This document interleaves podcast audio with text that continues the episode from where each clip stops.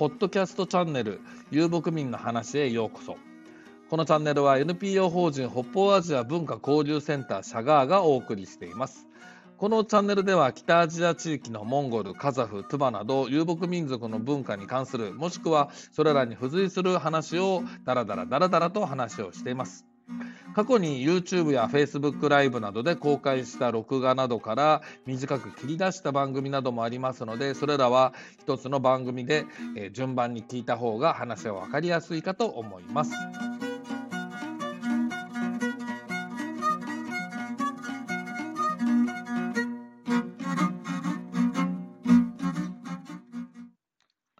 さて2023年3月10日に岡山県倉敷市にあります古民家カフェスエさんにて岡山モンゴル文化交流センター代表の石村さんを聞き手に、えー、遊牧文化よろず話と題しまして Facebook ライブをだいたい2時間ちょっとほど垂れ流しをしました、えー、そのライブをだいたい10回に分けましてお届けしようかと思います。えー、バラバラに聞くと順番通りに聞かないと分かりにくいこともあるかと思いますのでお聞きの際はパート1から順番に聞いてください、えー、今回はそのパート1として遊牧文化よろず話日本モンゴル民族博物館の巻をお届けします。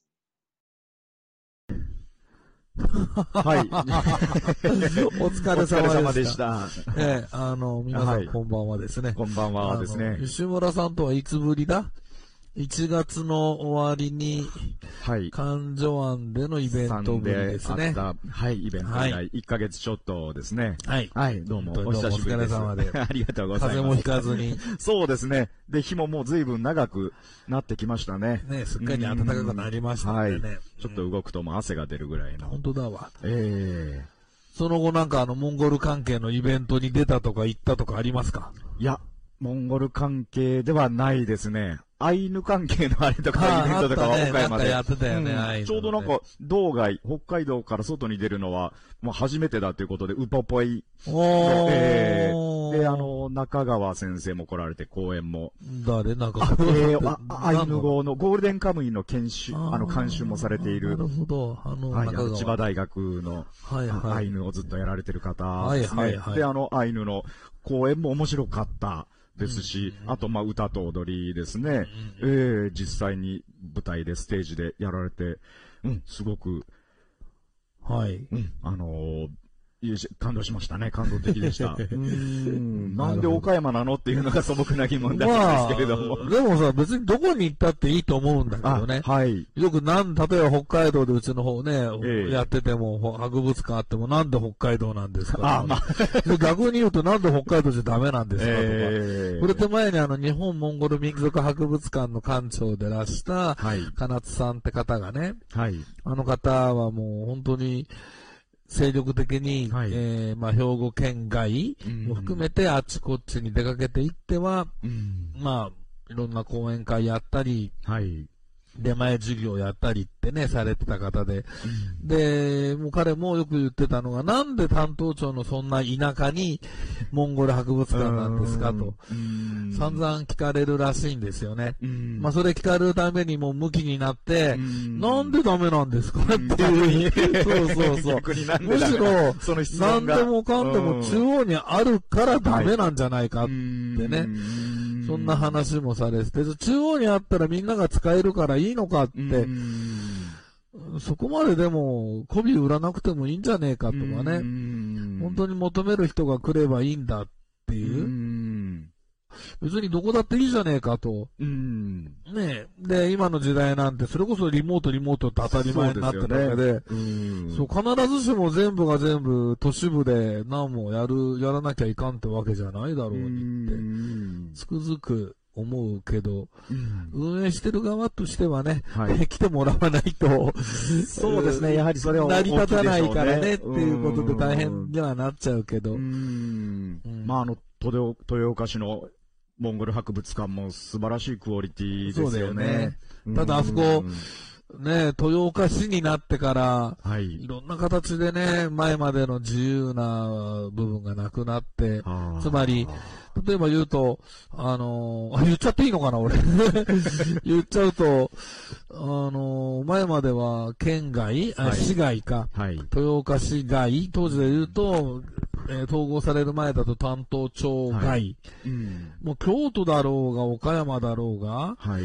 ねえ、もうどこにでも行くぞっていう勢いで言ってたのが、うん。まあ、それはね、ふあの、金津さんが自腹切って動き回ってたっていうことで、誰でもできなく、できることじゃないんで、はいそ。んなことされると困るという意見もわかるけれども、はい。でもこれが豊岡市の統合されてから、あとは市から外に出ちゃいかんとかね。あ、出かけるというのは、出前授業とかね、あほと学校から依頼があってとか、来てもらいなさいと。すごい。うん、で、結う局、んその、博物館に来てもらいなさいはいいけれども、うんなかなか動けないよね、さすがに学校だってね。そうですね。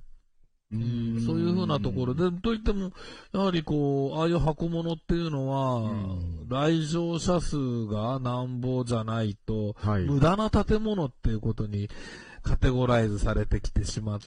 厳、しいですそう。ね。。うん。博物、これもね、金津さんがおっしゃってたけど、こう、そういう文化施設っていうのは、そこにあることが意味があるわけで、うん。なくなったら本当にゼロで、うん。あること、あるから、何かの時に何か起きる。っていう。何も起きなくなっちゃううね、うん。ゼロ。そう、ゼロに、ゼロがずっと続いちゃうっていうね。ふと誰でもいい、なんかこう、思った人が来て、そこから、もう、得ら、ものが得られる、情報を得られる。っていううん。うんそれが、100日に1回、1日に1日はい。あるかないか、うん1年に1日あるかないかの回数のためにあんなものを、って言うけどそれを無駄って言っちゃうと、うん。じゃあ何がうん。価値の基準になってて、その数だけですかいと。うん。そこを満たさないものは全部無駄ですかいってっいうね、非常にこう、文化的に砂漠化していくっていうのかな。まあ砂漠化するって言うと砂漠の人には悪いな。砂漠決して悪くないからね。そうですね。豊かな そう生態そう系ですから。そう、ゴービエ砂漠をやっぱ思うけど、うん砂漠は砂漠で砂漠だからね。うんいいからね。うん まあ話ずれちゃった。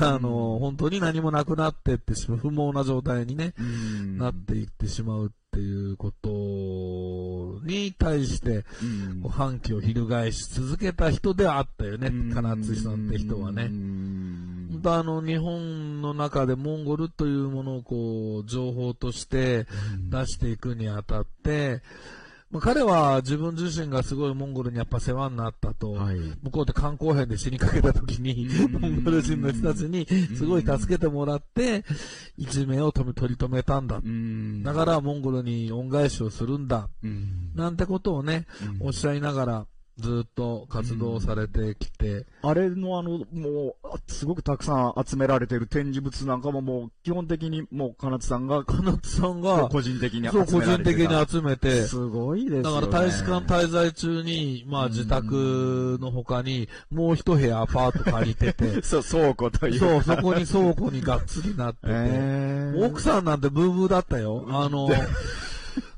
当時の大使館行ったら、いね、日本外務省関係でかなりの高級鳥なわけですよ。でしょうね。へあの、なんとか国って言って大変な国。いろいろ手当が特別に認知がね、そう。認知として非常に厳しい場厳所だっていう場ことで。所だっていうことですね。それで、それまでもうん、あの人はまあ、あれか、あの、警備会社にいたりとかね。はい。ああ、していろいろじゃあもう、え、経験を踏まれてるわけですね。そう。うんねいた人で、あ、これでちょっと、うん。ね楽な生活えが、え。みたいできるなことと思ってたら、入ってくるお金のほとんどをそういう買い物に使ってしまって、もうね、奥様、大変変だったんだよね。ね、なんか、なんか知らんけどね、その奥様とね、うちの神さんを一緒にするとね、あれして変に意気投合話が合う。統合されちゃって。ちょっと肩身が高くなってしまいますね。俺、金津さんのね、そもそも収入がないところでやってっから、ますます。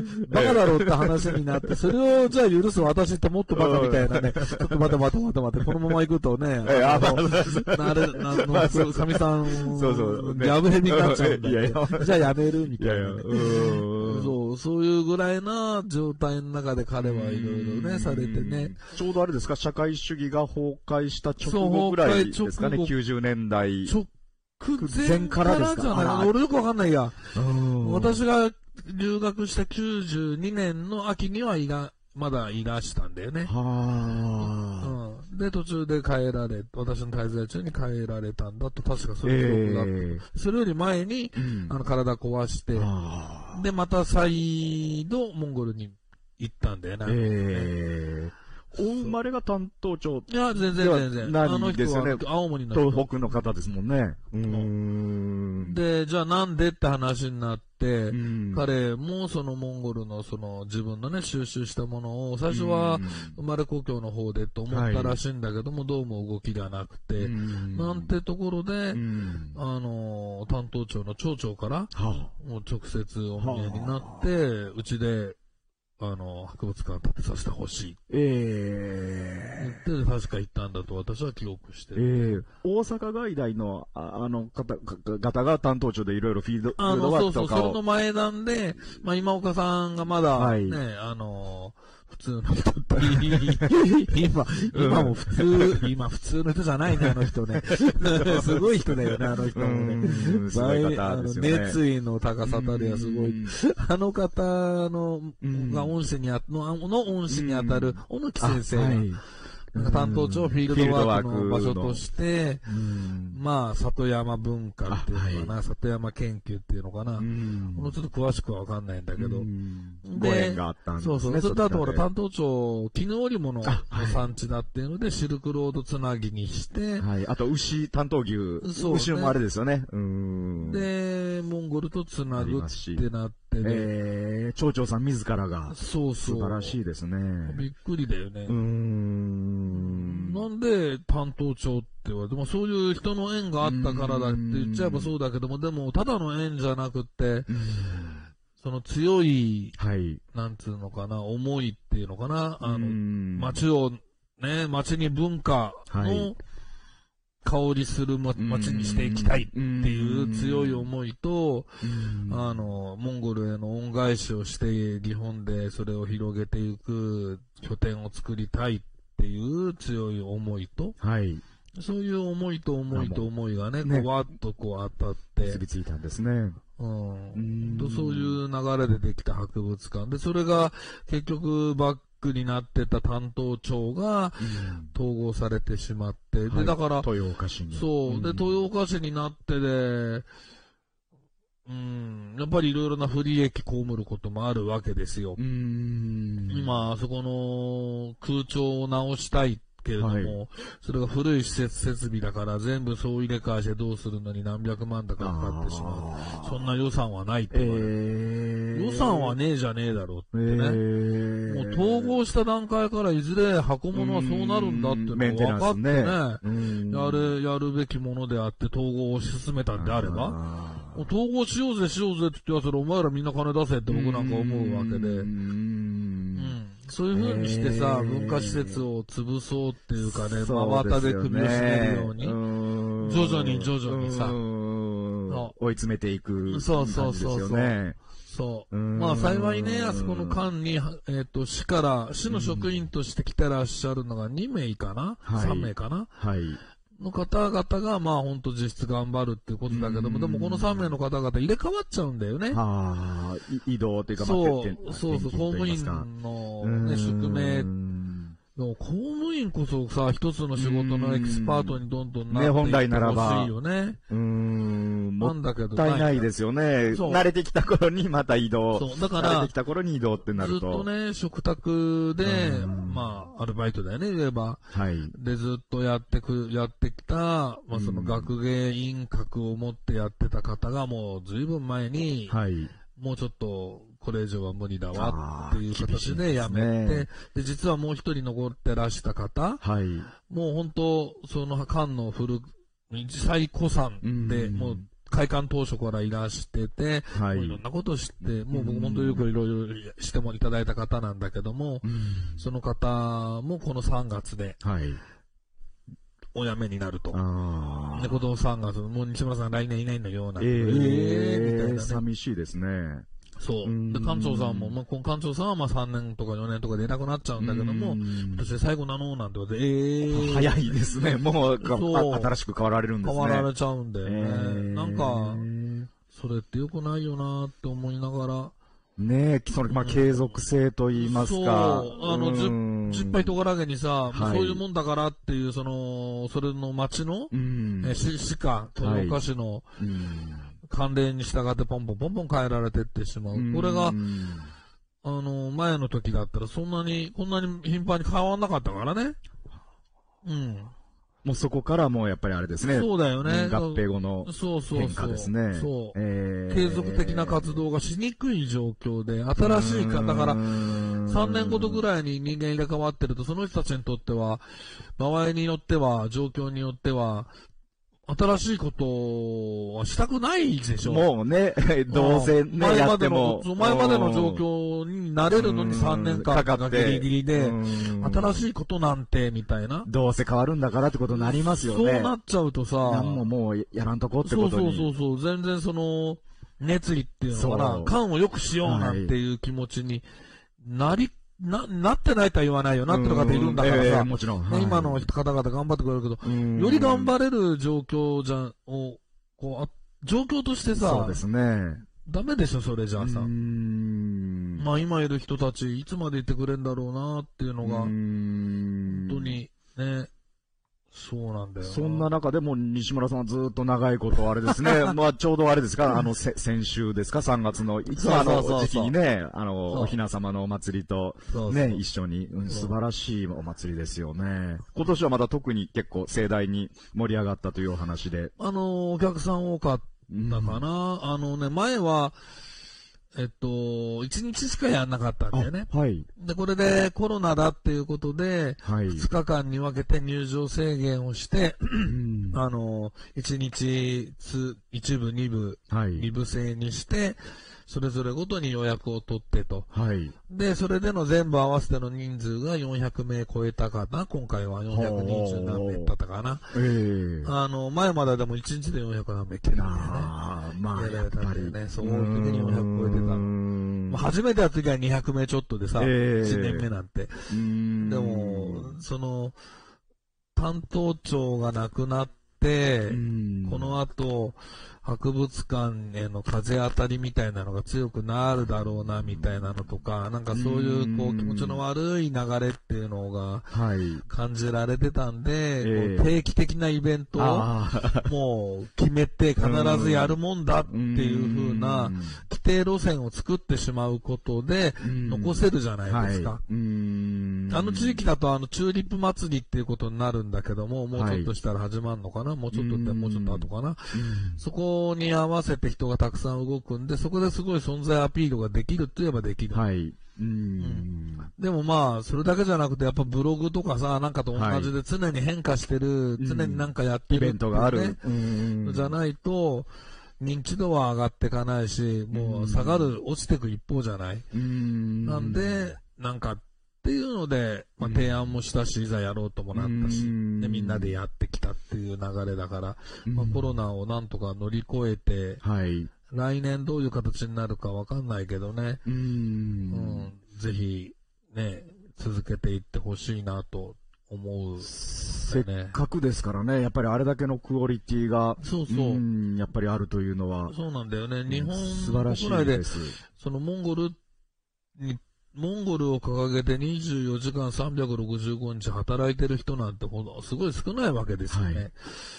うん。そんな中でね、ああやって公費でね、働けるなんて、うん。実に素晴らしい、うん。恵まれた環境なんだけれども、うん。なかなかその環境の良さを、凄さをこう、理解して利用しようっていう人は、うん。生まれにくかったりかな、でもうね、んま、まち、えっ、と、モンゴル国としてはね、認知してくれてるから、はい。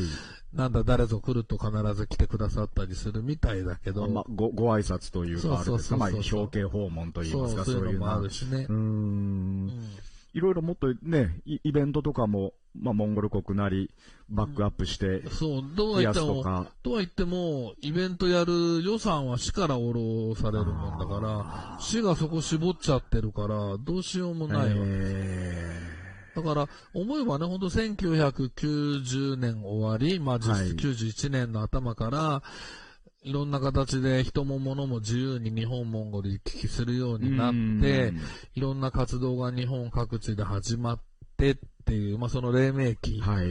の、えーまあそんな流れの中で作られた博物館でね、ちょっともう、もうちょっと来るけども、時代は。はい。とか、あの、そういう活動してた人たちっていう方々、まあ、一人死に、二人死にってねみんなどんどんどんどんいなくなっていまあ、って、かなつさんご自身も、そう、もういらっしゃらないしね。えうん。で、えうん。